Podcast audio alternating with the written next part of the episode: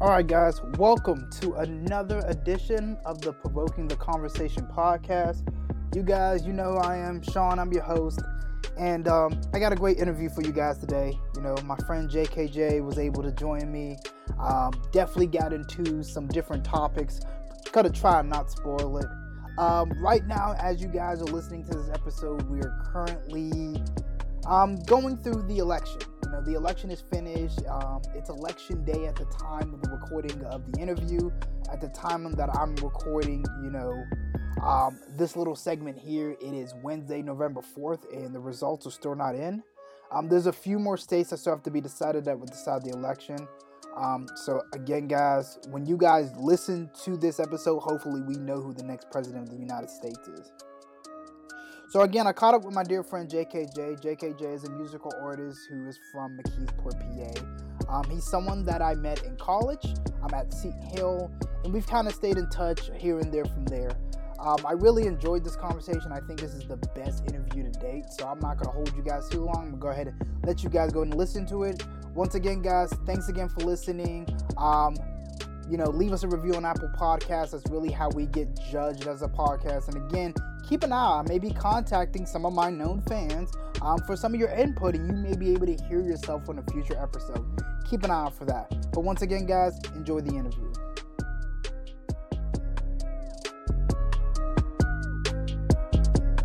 First thing I always like to ask people when they come on, just first of all, how you been, man? How you doing? Where are you at currently in life? How's your mental? I'm good, man. Just working and making music, man. You know, focused on all of that. Um, I got I work actually in the medical marijuana industry now, so okay, it's an interesting field I'm in. But just that and music for real, for real. Okay, how'd you how'd you get into the medical marijuana field? Uh, actually, it was on some random stuff. Like I was up late night, like two a.m. because I have insomnia, mm-hmm. and um, I was just applying, and they actually happened to call me back, and I had to go through a couple clearances and stuff. But I was I couldn't believe I got the job, bro. uh, that's yeah. that's how a lot of people stum- stumble upon the industry. They're like, oh, let me just apply this job, see what happens. I'm like, hey, now I'm here. Mm-hmm. Okay, okay.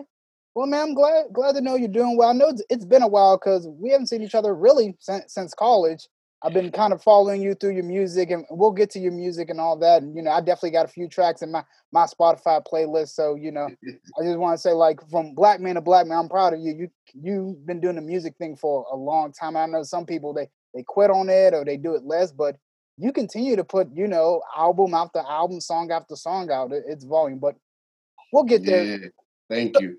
Oh, no problem, man. So in this podcast it's called provoking the conversation so i really just like to talk to different people you know talk myself about different subjects i go along the world to really just try to get us to open up about subjects that you know sometimes hard sometimes difficult and you know honestly just for people to get a different view about life so we have a segment here that's called conversation starters and i sent mm-hmm. you this um, there was a social media clip kind of circulating around and i posted it on my page too um, and it was basically a man saying should men get more credit for being, you know, faithful in the relationship?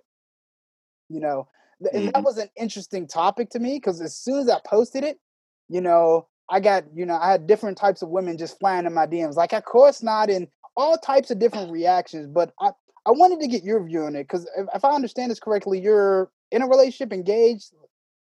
You're engaged. Yes, sir, I'm engaged. Yep. Beautiful thing. So, what do you think about that, just overall? Um, I yeah, because whenever you whenever you sent it, I was like, I got to think on this one before I like. Mm-hmm. But honestly, um, I mean, while like I kind of get it, I, I, bet you probably had women like because I mean, you're expected to be faithful in a relationship, right?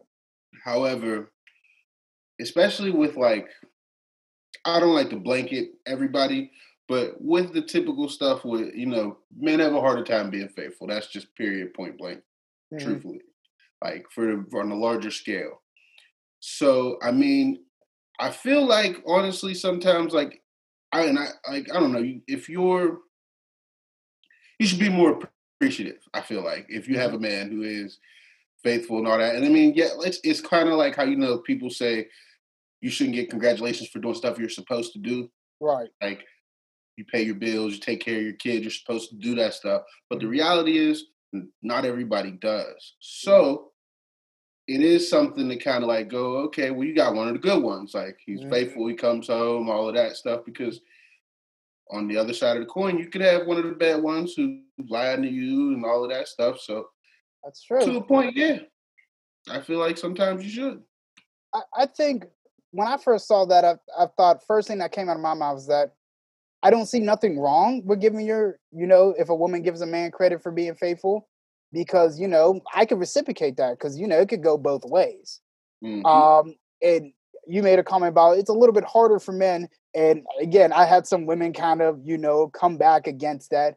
But here's the thing: I mean, I, I think it can be harder for men because um, there's some science to this. Men are mm-hmm. genetically in their minds built to just, you know, want to hook up with women. And that's not because we're just dogs. That's because genetically men are actually designed in their brains to try to have sex with many men, women as they want, as they can to spread their seed. Like that's just a science thing. If people have ever looked that up or ever taught that. Uh-huh. Um, that doesn't excuse any man that cheats. I'm just saying genetically that's, you know, we're physical creatures.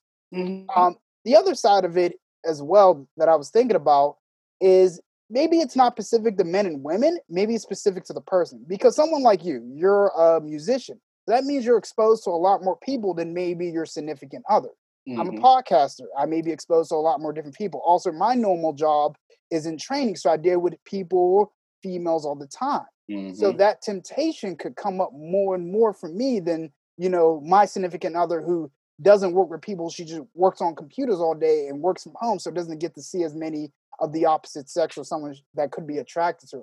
Mm-hmm. And it mm-hmm. could go vice versa. It could be me or her. So, you know, I just wanted to kind of start with that. That and when I first started, I had to think about it too again on this podcast i just want to say for me and jkj we do not excuse cheating that's not mm. a standard you have happily to stay engaged right, right happily engaged whatever i'm not in a relationship right now but when i'm in one i'm in it you know i'm not going mm-hmm. nowhere you know so um just that to be said but i thought that was interesting so kind of moving on from that um talking about kind of your personal life so if I got this right, because I know it's been a while, so we might have to catch up on this. Um, you grew up in McKeesport, right? So McKeesport, yes, located sir.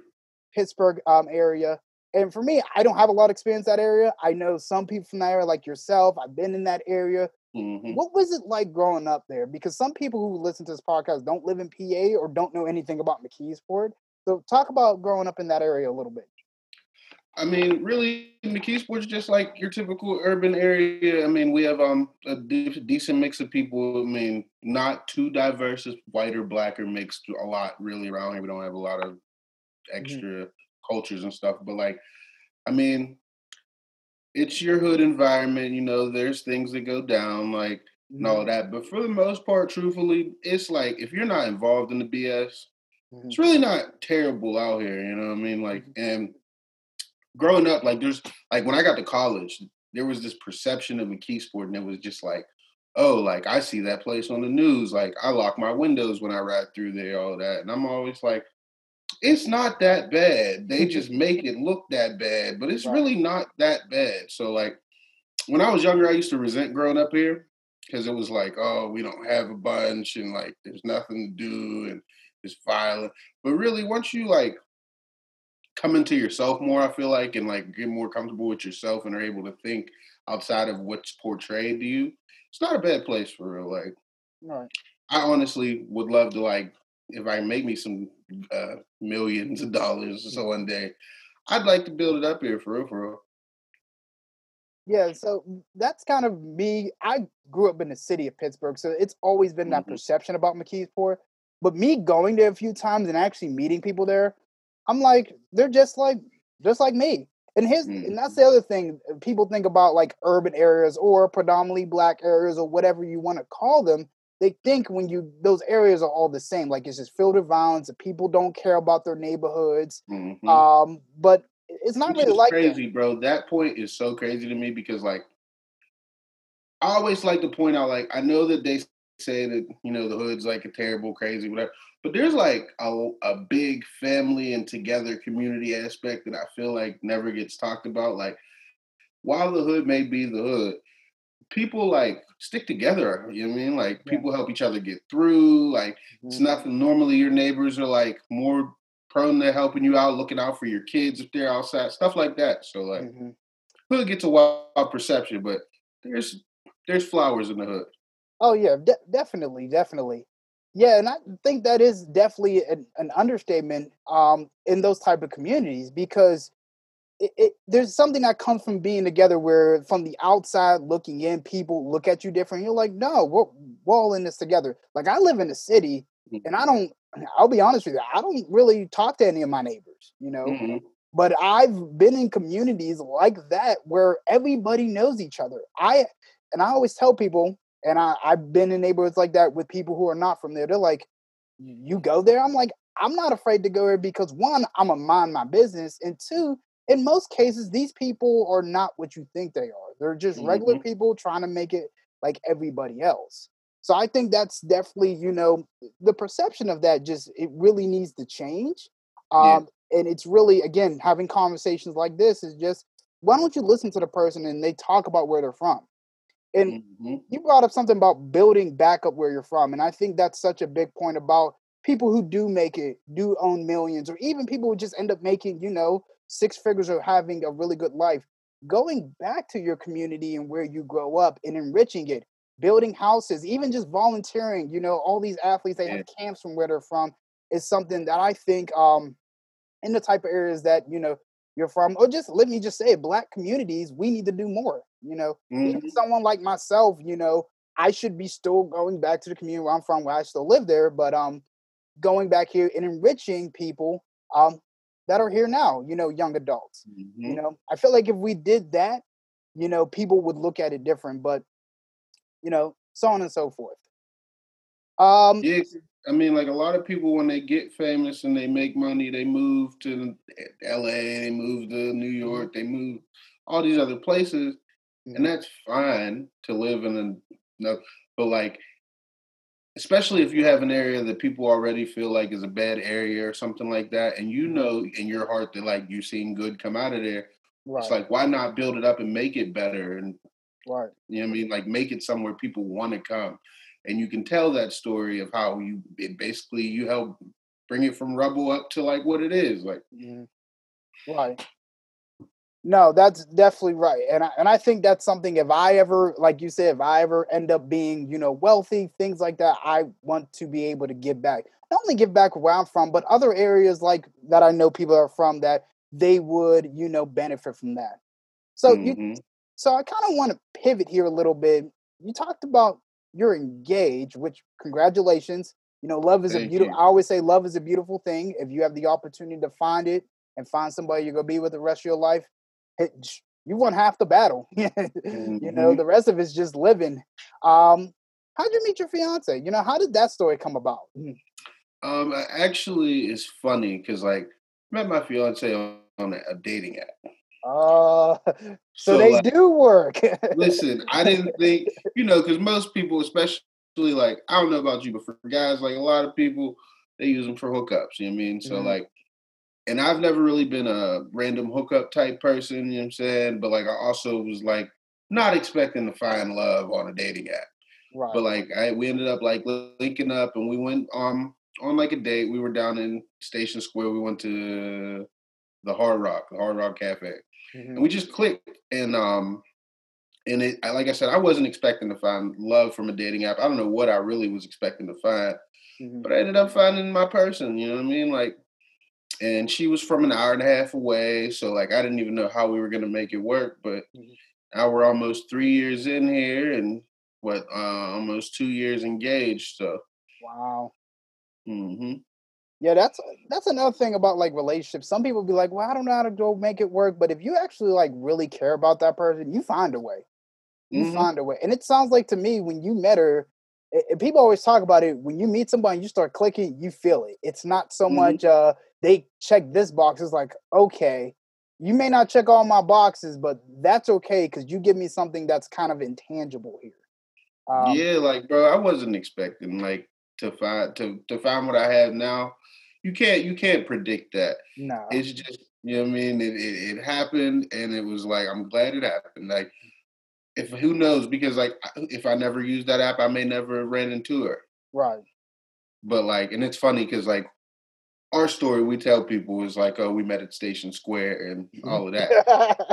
you know what I mean? Because it sounds they're like you went on a dating app, and it's like, you know what I mean? Because of the, the the stigma that comes with all of that. Right. But you know what I mean? It ended up working out for me. That's good. It works out for a lot more people than what you may think, and it, the more and more, especially with COVID hitting, dating apps are on the rise, man. I I'm not putting it. To, I'm I'm not fluking it. Me as a single man, I'm not I'm not fluking it. You know, I'm just seeing how it goes. Bro, even with that, not even just COVID, like yeah.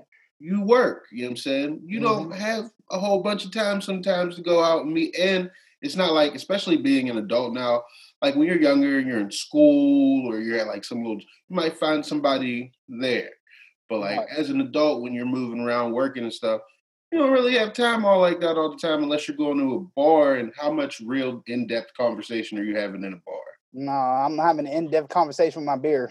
Exactly. and So most of the time like- you're with the boys, so you're not even you just you kind of just messing around. You're not really exactly. so, So it's like sometimes the dating apps are, are helpful just because of that. Like not even just because you're bored and looking to fool around. It's like I don't have time. Like Mhm. Yeah, speaking speaking of time, you know, we talk about how valuable time is and how much time we have, but for for some reason, when I look at your discography and all the albums you get coming out, it seems like you find time for this music thing. um, so it, it it must be a passion. So kind of transitioning into music, you know, what made you first get into music? Because I, because again, everybody gets different, you know, influences from everywhere. So what made you get Mhm. into it? Well, originally I was just like into writing, like from real young. I was real always since like first grade was writing stories and poetry and all of that. And then when I got older, you know, I got into like the rapping with my friends around probably seventh grade. Mhm. And um, you know, we played around, rapped on my porch and all that. But when I got to college, I linked up with TJ, TJ Groover. Um, and you know, we just happened. And he was like, "Oh, I used to make beats," and I'm like, "Well, I used to write. We should try something." Hmm And you know, he brought the studio up to campus. You know what I mean? We was some of the first people recording up at Seton Hill University. oh You know man. I mean? Then everybody was trying to follow y'all. It went crazy after that, man. But like, I honestly just the more I did it, just fell in love with like putting in the work and really working towards a goal and doing like what I really enjoy. Like I love performing. I like being on stage. I really love being in the studio and creating. So I just was ten toes with it. And now I'm like 23 projects in. You know what I mean? Yeah. It's getting crazy. I mean, and I, and I've done a lot. Like I've been able to travel. I've been able to go and like meet people I never would have met, and like influence people I never have ever met. Like it's crazy. I have people messaging me telling me my songs getting them through tough things, and Yeah. I've never met them a day in my life. So it's a beautiful thing for real. It is because music is one of those. I- i- It's one of those things that you know. It, it's a passion. It, it's kind of like what I say. Like I've gotten similar um, conversations from podcasting. Like even Mhm. my brothers reach out to me. So like I really appreciate what you're doing. Like you're having conversations with these people, and people are hearing what you're saying, and um, and all you're doing is just doing what you love. You know, Mhm. I love talking to people and do these type of things. It took me a little bit to find out kind of my few niches. Um, you kind of found yours a little bit earlier in the game, but once you find it, you're like, I could do this all day. You know, Yeah, man, I'm proud to see how you've been doing with the podcast for real, bro. Because like you really have taken like taking it serious, taking the initiative. Like, what you, this is what like 20 episode 27. yeah, Johnny Seven. You know I mean? Like a lot of people drop out early in the race because they're like, oh, I may not be getting like, especially like even from the music tip, I might not be getting the amount of listeners this person's getting or this and that. And they they really lose sight of stuff. But like I've always found the easiest way is to just focus on what you're doing in your grind hmm because you're your only real competition. Like you you competing with you decides if you win or lose. That that that's a very important thing. It took it took me a little bit to get into that. I was like, oh, not many people listening because you know on the I could see all the I could see who listens and how many people listen. Mhm. But I'm like, you know what? If three people listen to a podcast and it changes their week completely, I'm good. And I again, I'm stepping into this for me, and I feel like this is what I was put on this earth to do, or at least part of it. Yeah. So yeah, that that's a, a really big thing. So you, you talked about your goal. Do you have particular goals for your career, or you just kind of saying, I just love to do what I do, and I'm gonna let I'm gonna let God or whoever take the wheel from there. Well, I do actually. I mean, like I have goals. A lot of people, you know, if you ask them, it's just like, oh, I want to make it. I want to make millions of dollars. I want to, you know, what I mean, I'm more so like, and that's why I've stayed the course. Like I'm more so of leaving a footprint here, and I feel like when I get my break, it'll be all the more worth it, and I'll have like an amazing track record behind me already. Mm-hmm for when I'm catapulted into the light or whatever.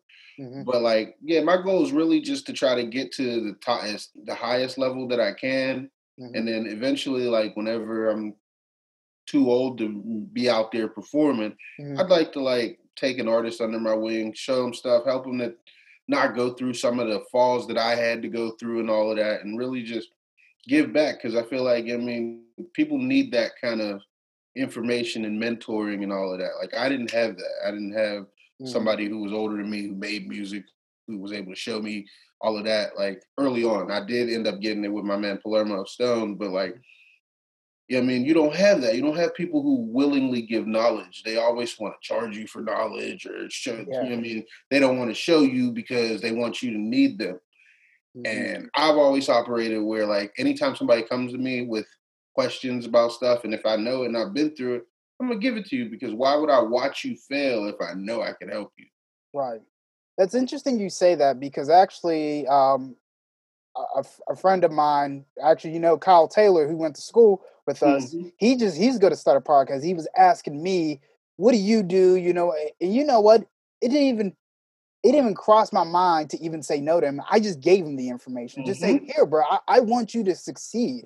uh, mm-hmm. as much as I want to succeed. You know, things such as you know um, Terry, another guy that we went to school with. He's do he has a podcast as well. You know, yeah. I, it, it's really to just open up that information and just have it's like like I told him like, hey, if you want to come on my show and promote your podcast, you know, mm-hmm. you can mm-hmm. do that. You know, I, I think that's a big thing because I actually listened to a podcast. It's called um, I don't know if you have heard of the Joe Budden podcast. Yeah. Uh, so Joe talks a lot about their how the music industry for a long time was really closed off. People didn't want to help each other. It was all about me, me, me. And a lot of industries are like that.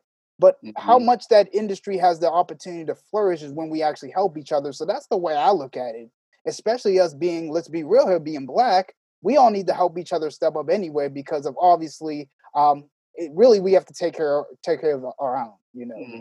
some, some like, people get upset with that, but right, like working together creates a network. So mm-hmm me and you link. You know what I mean? Like we like us doing this. Mm-hmm. I we leave from here and I push your podcast. Mm-hmm. You leave from here and you push my music link. Those push our fans, your fans, my fans in the two different places they may not have naturally gone, and right. it keeps going like that. So like even you linking with another podcaster, like you said, promoting on your show, then y'all are opening both of y'all, you know I mean, audiences to each other and it builds from there. But like people want to be selfish, and that's that's a big problem that like especially black people have. Like everybody wants success for themselves mm-hmm. and not community success. Like right. I always say, it's not it's no good being at the top by yourself because number one, you don't know nobody up there, and then number two. Once you, if you're like that top person, then you're expected to take care of everybody below you. Why not help bring those people to the level too, Mm-hmm. So you don't have to take care of nobody. Everybody like take care of themselves and other people. Like right. You know I mean, it's a it's a community thing. Like yeah, it, it, we we're all we're all in this together. Um, mm-hmm. like there's a there's a quote, Lil Duval. He was selling shirts. He's like, for the coronavirus, we're all in this together, but stay the heck away from me. We'll do this. We'll do Zoom, but stay away from me. Keep I'm gonna keep you safe. Mm-hmm. You safe. So, um, well, staying on music, um, everybody has a different way. Podcasters, music artists, artists themselves who draw paintings have a different creative process. Talk about your creative process. How do you get from the beat, the writing to the project, um, and even to the promotion? How does that work? Talk to me a little bit about how that works, at least in your own words. Uh, well, for me, um, like I know a lot of artists, especially like when my just watching my experience, it's feel like ever since Lil Wayne said he don't write music, rappers decided they didn't need a pen no more, so they don't write. They just go to the booth, freestyle. And that's why a lot of songs don't make no damn sense. So right. for me, like my thing is uh number one, I like when I producer will fill my email up, send me a bunch of beats and stuff. And I really like to sit by myself. You know, I'll roll me something up because I'm a smoker and I'll put my headphones in and just really zone out, block everything else out from the world. And that's like when I'm most comfortable really writing. Like I could be in the studio and make a song like while I'm there, but I really like to have all my stuff prepared and ready so that I don't waste time at the studio. Mm-hmm. A lot of people waste time because you get there, you may and studio's not cheap. Mm-hmm. So you're in there for six hours, might get two songs because you spent three or four of them trying to freestyle stuff off top of your head and make it sound good.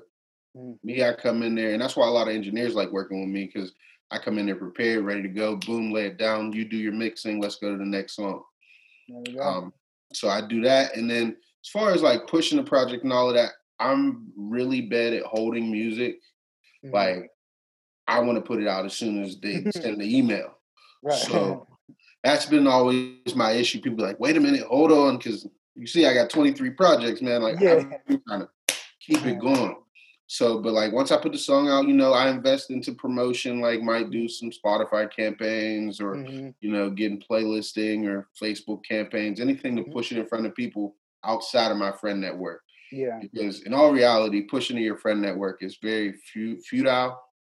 Like it doesn't really, after a certain point, it doesn't really help because your friends know you make music or your friends know you do a podcast. You got to mm-hmm. get it outside of that. And you can rely on people to help get that link out. But realistically, people, unless you're begging and begging and begging or something, it's hard to get friends to support off that. So mm-hmm. putting money into it, you know I mean, the promotion and all that is something big that a lot of artists don't even know how to do or where to go looking for. That's why I get a lot of questions from other artists. They're like, How'd you put your music on Apple Music? And how'd you do this? And like I said, I'm an open book, so I tell people. Right. I think that's something about the creatives like you and me that people don't really talk about is putting your own money when you're not really making money into it, like for promotion, you know, for things like that. Um, buying even me just, you know, buying a mic that I usually use, you know, mm-hmm. um, things like that. Um, taking the time because the way, just to give people a little bit insight, to get my podcast on the different DSPs, Anchor does it for about five of them, and then the rest of them, you have to go on and create an individual profile. So I'm on about 10 DSPs, but I do that for exposure. So, so many more, anybody can go ahead and listen to me. Yeah. And the other thing people don't talk about is that, well, yeah, that's all well and dandy, um, but also about the money about promotion. Because I you do a promotion on Instagram and it mm-hmm. costs money out of my own pocket. And that's when you know you really or you really actually love something, when you're willing to put your own money into something where there's no guaranteed rate of return. Um, mm-hmm. Um, and I don't think a lot of people t- um, know about that. Um, and a lot of people look at you like, oh, you just do a podcast, and they're just like, oh, it's all right. But to you, you put your heart, soul, and money into this. But you can't look at people like that. You got to do it for you. You're putting the money in for you, like you talked about. So yeah. I think that's just a really big thing. Um, you you talked about you got so many projects out. What's your favorite project and why? You know, it doesn't eh, not your best. What's your favorite? I know that may be a tough uh, one because most musicians like all their music. looking at like the corner of my eye because I got this big thing back here. Yeah, all my album covers. I'm trying to see. Um, truthfully, I would say either one of my Hey Young World tapes or mm-hmm. probably um Side Legend. I don't know. I had a lot of fun. Um, like with with the Hey Young World Series, that was when I linked up with Palermo Stone, and he used to be like Mac Miller's hype man. Like I met him on the beginning of like Mac's come up. Wow. So I got to be like my first show I ever did. I opened for Mac in front of like 700 people, 500, however many it was. It was sold out out in Uniontown. Um, I was in the Knock Knock video. Like he put me around a couple people that I probably wouldn't have been around by myself. Mm-hmm. Um, so with that project, and it was really just we ended up doing that project because he came to Seton Hill when I was recording, mm-hmm. and he was like, "I really believe in what you're trying to do, so we should link up." So like it would probably be one of those or Portside Legend, just because like that's what a project I did with my man Andre Legend. Mm-hmm. He's a mm-hmm. producer, and um, he just moved to LA a couple week, uh, a couple months ago now. Um, but like it was just I started letting loose and having a little more fun because like I had a producer who was also engineering me, who also really loved what I did with his work. So we just clicked a lot more, and it was something I hadn't had in a long time, like with with a working relationship. So it that was probably those two. Okay, okay. Yeah, I I definitely so w- with me and listening to your music, it's not really one project, but there's certain songs that I pick mm-hmm. out of mm-hmm. there, you know. And that's the thing too. When you're a, a listener, it may not be a whole exact project, um, but it, you know, it may be certain songs in there. Like I know I've shared a couple of your songs, and a couple of them mm-hmm. are on my playlist. So, um, and I'm probably gonna at the outro of this um of this um interview, I'm gonna play actually one of I don't know which one. Yeah, I'm gonna play one of your songs on the podcast. So I you want people to hear you. Oh, no problem, man. Um, so let's go ahead and shift a little bit. Let's move away from music. And today's election day. We're recording this on Tuesday, Tuesday November 3rd, election day. Um, I think me and you both know, most people know that this election's a really big one due to the two people that are kind of up, but really a lot of people looking at the one person they're trying to get out of there, which is Donald Trump. um, yeah, this is doomsday. Yeah, that, that's what a lot of people are calling it. Um, but I always like to ask people this pre- this question because it's not really about who you're voting for. It's about if you were voted president, what would be the number one thing you change in this country? What, what do you think that would be? Well, funny, real quick with that, I had a teacher when I was a kid write on a report card to my parents that I was extremely intelligent, like very advanced, that I could be president one day. Mm. If I could talk to that teacher today, I'd tell her I would never apply for that job. that job is nuts. that job is crazy. crazy. You got to be a madman to want to do that. But like with me, I think the first thing that I would change, it would. I don't really know specifically, but it would be something more to the tune of trying to figure out how to make these systems more equal for everybody. Yeah. Um, I feel like, especially I used to not be like I'm still not. I wouldn't ever call myself super into politics, um, because I felt like it really didn't affect me on my everyday life. Now that I'm an adult, I do pay attention a little more. Mm-hmm. Um, and me being a black man, I just noticed how like there's really nothing that they promise us to get our vote. There's nothing that they really even do for us to get our vote. They just kind of talk at us mm-hmm. and talk a good game, get the vote, and then keep it moving. Pander. Mm-hmm. So it's like, and as a rational thinking person, not even just a black man, I'm like, okay, fam, like everything else in life is a what have you done for me lately type of thing. Right. But when it comes to voting for some reason, even though these folks don't do anything for us, we're still like, yeah, let's go do it. And so, I mean, and while I do recognize you can sit here and say I'm not going to vote because it doesn't matter, but in all reality, like if you don't partake in the process, then nothing ever is going to change because this is the system you have, and you have to learn how to work within that system to make your changes. Right. So I went out and did my part today and everything. You know what I mean? If y'all watching this later, mm. make sure I hope y'all voted. Damn it! So. Right. I I got up at seven o'clock. I was out there in the cold and got my got my ass up. yeah, and I think that what you just said is very big. Um, if you partake in no action, then the system will never change. Just saying, like, oh, it's never going to change, I'm not going to do anything, doesn't necessarily help. You're actually part of the problem then. Um, yeah, because you're, you're not changing it. You're watching it not change. Mm-hmm. What are you doing? Yeah, you're you're just sitting around here complaining. You know, there's something that um, me and you both played football and play, mm. played football most of our lives, and probably a coach has said this to us at some point: control what you can control.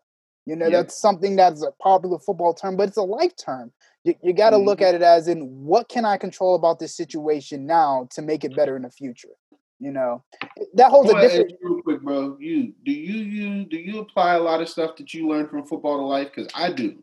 Oh I yeah, like yeah. A lot of stuff. I'm like, like even with music, I'm like, I feel like a lot of things that I learned just in that have transitioned into so much in life. Like it's crazy. Right. Never would have thought that plan though. No, uh, but that's I think that's part of the reason why um you know, our moms, dads, cousins, brothers, you know, all push us to play football when you're younger because they've already know what the end result is going to be. So you're going to get something from this that you're going to use for the rest of your life. Like me, um, football for me really one gave me mental toughness, and two, uh, kind of a planning mindset, having a plan. You know, with my podcast, you know, you talk about your creative process. My creative process is that um, I got a docket every week. I pull from different places, from people I talk to, from social media, from the news, and I put that all into the podcast. I plan Mhm. when I'm going to edit. I already have an idea of how I'm going to edit this episode before I even spoke to you. Um, that comes from playing football so much, understanding that you got going with a game plan, and if you don't execute, you'll get, um, for lack of a better phrase, go get your ass kicked. Yes.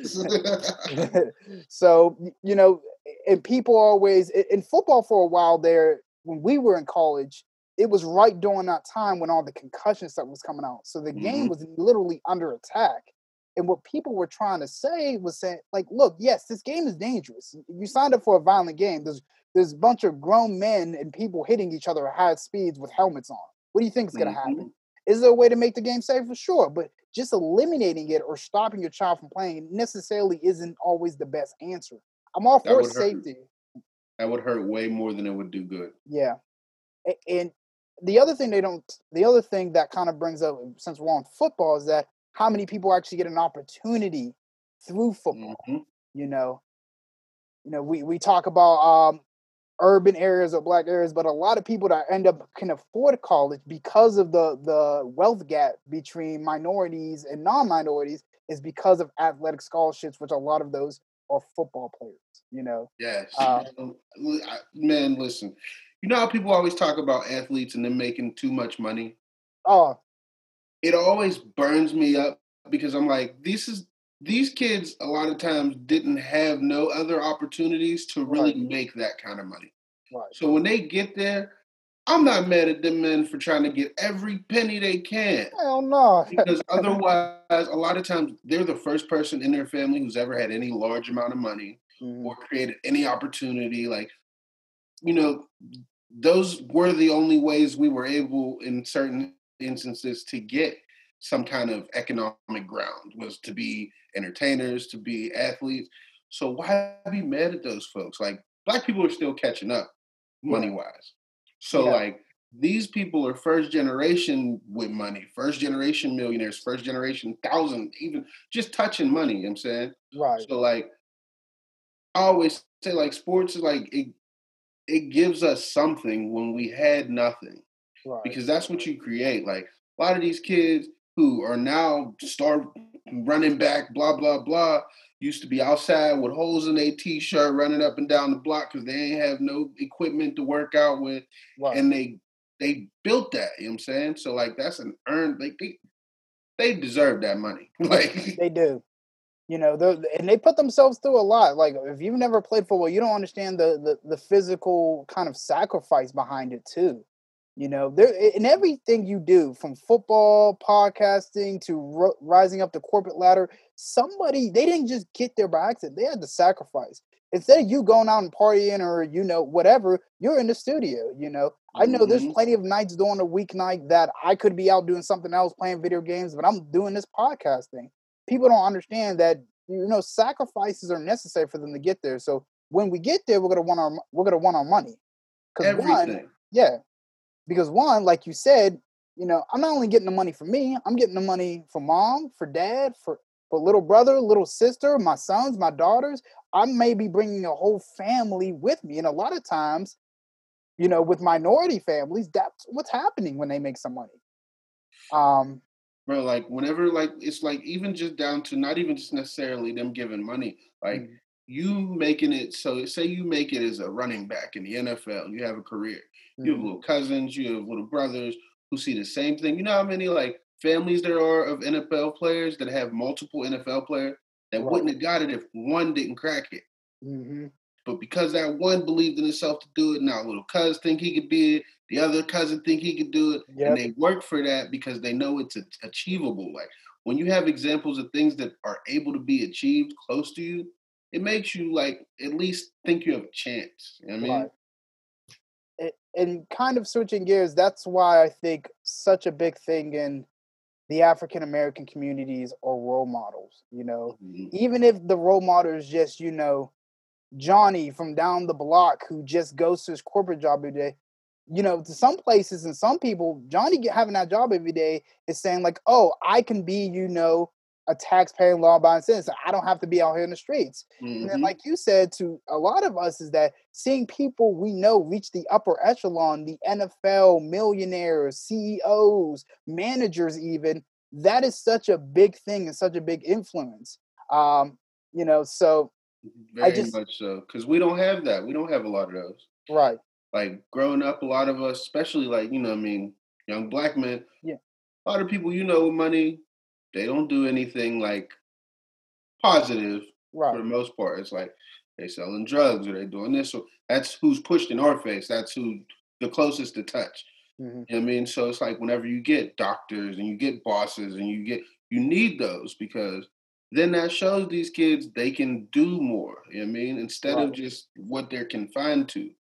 mhm, right.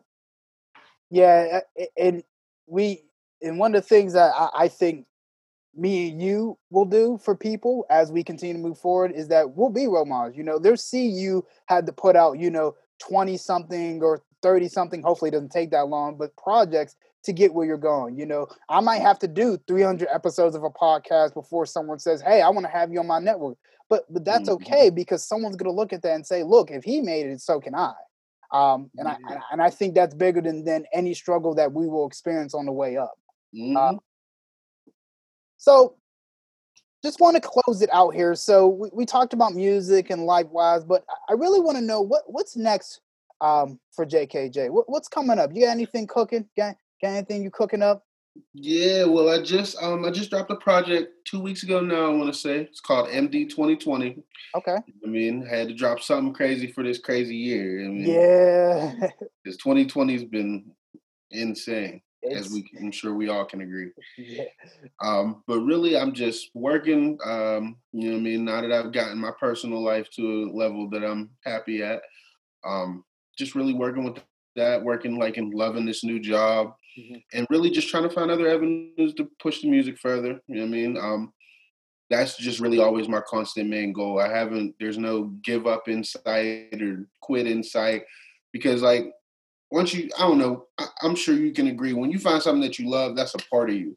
Yeah. So like if you don't do that, there's something missing. So Mhm. until I until I get to where I want to go or they tell me I can't rap no more, right. I'm gonna rap. So I always say, I said they're gonna have to cancel me. I'm gonna have to say something Mhm. nuts, and they're gonna have to they're gonna have to shut me down, like cancel my account to get me to stop talking. yeah, because if I until I can until I can't rap no more and they take this voice box, I'm a rap. Mhm. That's it, man. Well, man, thanks so much for coming on. I appreciate it. And you know what, man? Where can I get some? How can I get some gear? You know, I want to support. Yeah, you know what? Um hit me after the show and Okay. we'll talk but um I do them by pre-order, so Okay. If y'all follow me, JKJ412, all you do is hit me up, tell me what you want. I got beanies, hoodies, t-shirts. You just hit me with the color you want, and you know what I mean, I'll send you the payment info. It's there Okay. within a week. Yeah, I mean, and like I said, like it's cool, it's crazy, bro. Like in college, I sold about two thousand dollars worth of merch. Wow. And that was nothing out of my pocket. It was doing pre-orders, ordering them, getting them to people. Wow. So um really with this stuff with the not even really with the pandemic, but I guess you could say with the pandemic, I like you know, people had to find other ways to make some money. So Mhm. I just happened to order myself some stuff and I was like, I'm gonna put it up. If people like it, we'll see. And man, every other week I've had multiple orders. I think I've done maybe a hundred some like apparel items in the last couple months during this pandemic, which wow. it shocked me. But yeah, I'm just you know what I mean. If you want to hit, get some merch, you hit me up. I'll, I'll, I have to hit you. I'll probably I'll probably hit you. Probably hit you on Friday. That's when I get paid. That's when I can make some sir. decisions. Yes, sir. Well, all right, man. I thank you again for coming on. So, like I like I said before, I'll go ahead and I'll post this on Friday. I may tag you in a few posts before that, kind of promote it a little bit. You know, of I'll- course, I'll- whatever you make promotional, if you make a picture flyer, I'll Yeah. push it off. I mean, I'm like I said, I'm proud of you, man. Like to see you doing this with the podcast, because like I always say we need people in every avenue. Like Yeah. we need people in every avenue. So like I rap, we need podcasters. It's not Yeah. just Joe Budden out there that got that got a podcast. Like we Right. need podcasters. You know what I mean? Because everything needs a continuation. Like everything needs somebody that's gonna pick up whenever this person leaves off and all of that. Like Mhm. and that's what you know what I mean. Because I hope to see your podcast get huge, and then we'll be doing this interview on a bigger scale. You know I Right. mean? Hey man, I look forward to it. Well, man, until then, I'll keep in touch. You know, I'll be in contact, man. And you take care, man. Be safe, man. Yes. Make sure you wear your mask, and we'll see Oh, how this election mask turns out. yeah, yeah, mask. And uh, hopefully this episode come out before the world burned down. yeah, hopefully. Yeah. All right, man. I'll catch up with you. yes, sir. Have a good one, bro. You too, man. Love.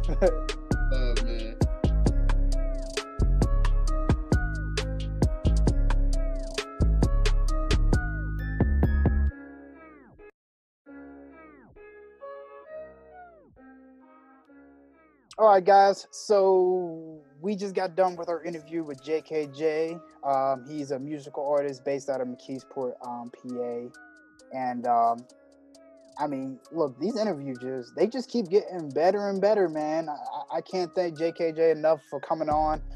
Um, and I, I'm not I'm not gonna talk to y'all too long. Um, I know y'all heard the interview. Um, I, I just want to point out a few things some of the things you know he dropped some real gems in there you know talking about um going back to where you was and uplifting it. I don't know how many of us think about those type of things. I think a lot of us think about ourselves and think about getting where we want to go but i think a lot of us don't think about giving back. So if you have the opportunity to give back to where you was or where you were from excuse me um make sure you make sure you do that. Um guys again thank you so much for listening. Um the one thing I, I do want to say, kind of in closing, is that I know today's election day. I know by the time you guys hear this, the election will be over. I don't know if we'll have a decision, um, but I want you guys to know here at the Provoking the Conversation podcast, no matter what your political opinion is, we do love you. I mean, I do. I can't speak for everyone else. I love you. Republican, Democrat, independent, it doesn't matter. But the one thing that we need to kind of take, I can love you, but we also need to love each other. You know, we may have different views on different things, um, but we need to be respectful to each other because we're all in this together. And JKJ said that, you know, we, we talked about that. You know, we all are in this together. So just take a moment and think about that. Um, like I said, I'm not a Donald Trump fan. A lot of people aren't. Um, but I think there's people out there who support him for different reasons other than just being, you know, other than just uh, the nasty reasons such as being racist or things like that. So I think we also need to, again, if you listen to this podcast, you should know, should provoke the conversation and see, you know, what they're actually talking about before writing them off. All right, guys. So to end our time today, before I do my final send off, I'm actually going to play one of JKJ's songs on the podcast. This song is called Solitude, and it's off his project called The Golden Child. So go ahead and take a listen. And guys, once again, thank you so much for listening. If no one told you today, I love you. Stay safe, wear a mask, enjoy the music, and always keep talking.